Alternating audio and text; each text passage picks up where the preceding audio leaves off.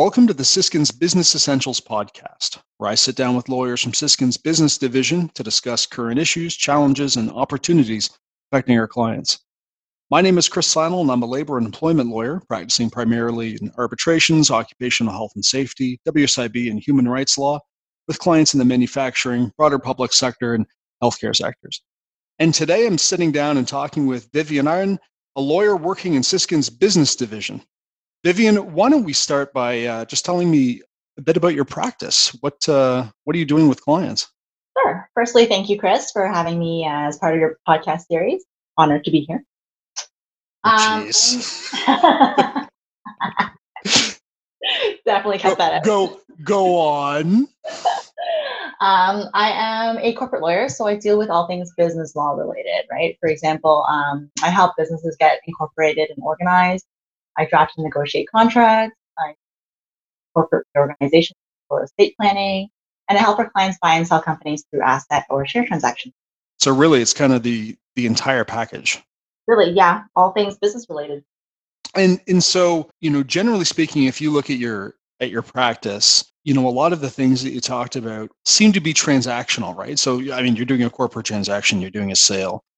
Is is it all that kind of transactional stuff, or is there ongoing maintenance that's happening? Is it like how involved are you in the day to day operations of a corp? Well, yeah, as you can probably imagine, I assist my clients with like a wide variety of matters, right? So for some, it'll be, hey, Vivian, can you review this one-off agreement for me? Or hey, prepare these security agreements for me so that we can register and enforce a lien against a debtor. And then we have, you know, once those one-off matters are finalized, I may not hear from those clients again until the next issue or question comes up months later. Um, and then I have another set of clients who are constantly starting ventures or acquiring other businesses, etc. So those clients are more inclined to connect with me on a more consistent basis. So really, it, it, it is across the board. Serial entrepreneurs. Mm-hmm. So nowadays, we're I mean, the entire point of this of this series is talking about this extraordinary situation that we're in, where we've got uh, government intervention all over the place. Um, obviously, it's affected, you know, my practice and my clients quite a bit because a lot of my clients don't have employees at work right now. What sort of a change, or are you seeing a change in the types of questions and issues that your clients are having right now? Um, if we're talking issues, one issue that I see recurring recently is the fact that unfortunately a lot of our small business clients can't afford to pay their rent due to mandated closures. And not only that, but there's uncertainty as to whether you know their business or their landlord will qualify for the emergency commercial rent program, and that's frankly causing quite a bit of stress amongst our business owner clients. So what are they doing? Well, they're calling us for advice, but the problem is, since the announcement of the program was made, um, they haven't you know, the government hasn't finalized the eligibility criteria for the program yet. They haven't published it. So we can't give our clients a definitive response right now on those questions. And to add another layer of complexity, you know, even if parties do qualify for the program, what if the program isn't mandatory for landlords and then the landlord chooses not to apply for whatever reason? In that case, there might not actually be very much that the small business owner slash tenant can do. So yeah, even though you know the program does sound pretty amazing, it's it's going to lower rent by 75% for small businesses that have been affected by COVID. We have to see the yet to be announced details in order to give clear answers to the client. Mm-hmm. I know some people look at that particular program as an example, and you just flagged it. You know, where where maybe the, the government's solution isn't exactly what people, you know, really practically needed. Have we seen any examples of steps the government has taken, orders they've issued, changes they've made that that actually have really helped your business clients in the operation of their of their enterprise? Well, in late March, in response to the province's declaration of emergency, the Ontario government did issue uh, an emergency order to provide Ontario corporations some temporary flexibility and relief from the strict uh, director and shareholder meeting requirements that are mandated by the Corporations Act and the Business Corporations Act. And then last month in April, an amendment to that order was issued to provide co-op and condo corps with the same flexibilities as well. So what sorts of requirements are there? Actually, I won't go into too much detail right now, but if you if there are a lot of requirements, but if you are interested, you can read my blogs on this topic on the website. Okay. I will go through quickly what the emergency order and the amendment allow for. Um, they allow for these corporations to meet virtually, uh, whether via tele- teleconference or other electronic means, even if their articles or bylaws or shareholder agreements don't allow for this. So that's interesting. And the order also extends meeting date deadlines to time periods that are after Ontario's declared state of emergency is over. So that gives all these corporations a little bit of time and flexibility in order to meet their meeting obligation. So, not that I want you to give legal advice on a podcast, but where a corporation's bylaws or what have you are silent on something. So, you know, if it, if it just doesn't even contemplate virtual meetings before these orders were put into effect, is it just assumed that you aren't allowed to do them? No, because then the statute will provide for it. Okay. D- does the statute outside of the order allow you to do virtual meetings? For some types of organizations, yes. Oh, interesting. What do you think the odds are that the type of flexibility that's been injected to deal with this acute issue is actually going to stick around? So you mean instead of it being temporary, that it be a permanent type of flexibility and relief? Yeah. Do you think there's any chance that that'll happen?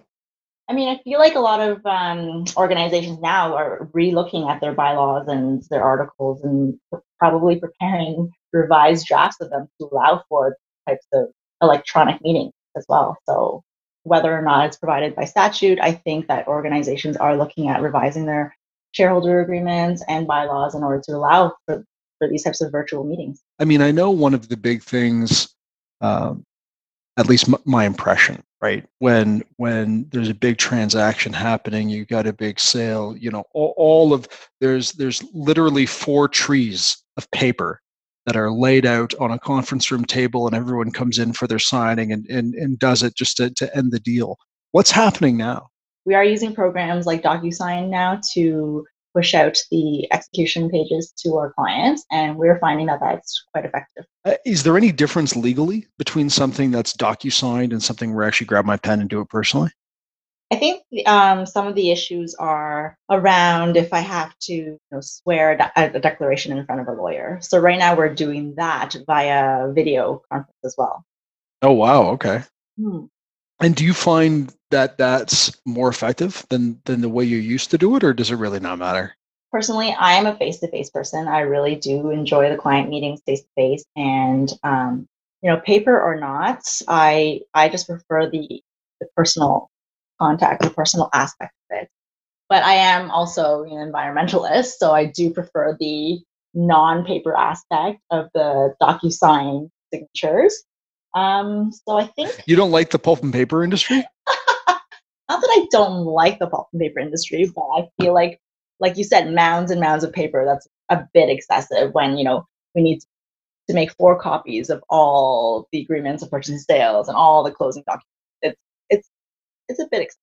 I mean, there's something to be said for for after all of the work that goes into a transaction, getting everyone, you know, into the same place at the same time to be able to finally close it out. So I can certainly see the appeal to that. But I mean, if you can easily just pressing out to all of these people that might be located who knows where and just get them to docu-sign it out, um, I have to imagine that that's you know probably easier and cheaper for the clients too. Absolutely, much more convenient for everyone involved. Hmm so it'll, it'll be interesting to see if there's any long-term changes from that i guess. Yeah i think we were moving that way anyway. I think a lot of corporations are moving towards digital signatures uh, before covid happened but i think because of the pandemic we've kind of been forced to push it out faster than we would have done so. What are you seeing from your i call them serial entrepreneurs that that were looking at new ventures? Have, has that essentially just frozen or are they just just proceeding along? I mean, what's the market like for that right now? Surprisingly, we are still incorporating a lot of business days.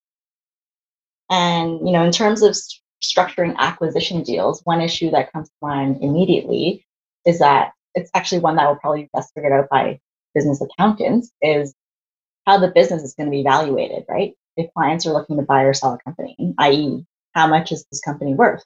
What are the new realistic sustainable profit levels during and after in the aftermath of the pandemic so if you had a client approach you right now that said listen you know I, I have been thinking about potentially selling my business uh, putting it out there at a high level, would you say, you know, maybe now's not the best time, or are there reasons why this is a seller's market? I mean, what sort of general suggestions would you have for someone that's even entertaining that idea right now? Well, yeah, we do have a, quite a few clients who see this as an opportunity to buy because there are there may be less competition in the market, right? I think that possibly including earnout provisions in the purchase sale agreement could be one way to certain revenue and profitability. And I could definitely see these types of provisions being more and more popular in the near future. Tell me what an earnout provision is. So, in the event that you're unfamiliar with the term, an earnout provision actually allows for the seller of a business to receive a certain amount of the price on closing, and then the remaining or additional amounts are paid to the seller based on the future performance of the company. So, depending on how long it takes for the economy and the business itself to rebound, clients may be looking to delay the earnout calculation for, I don't know, 12 to 18 months post closing or longer. Are earnout provisions like that I mean, is there any sort of situation where they tend to be used more than others? Like I'm imagining, you know, if I've got a key person that was instrumental to the business's success and they're selling it, I might want them to stick around for a couple of years or at least sort of refrain from undermining the company while I try and make sure that its legs are stable. So I imagine I'd be eyeballing an earnout provision for something like that. Yes, absolutely. It's, it's used in conjunction with a lot of um, retention, like when you're retaining a key person in the um, in the business for definitive period of time after the business is sold, also in conjunction with you know non-competition agreements.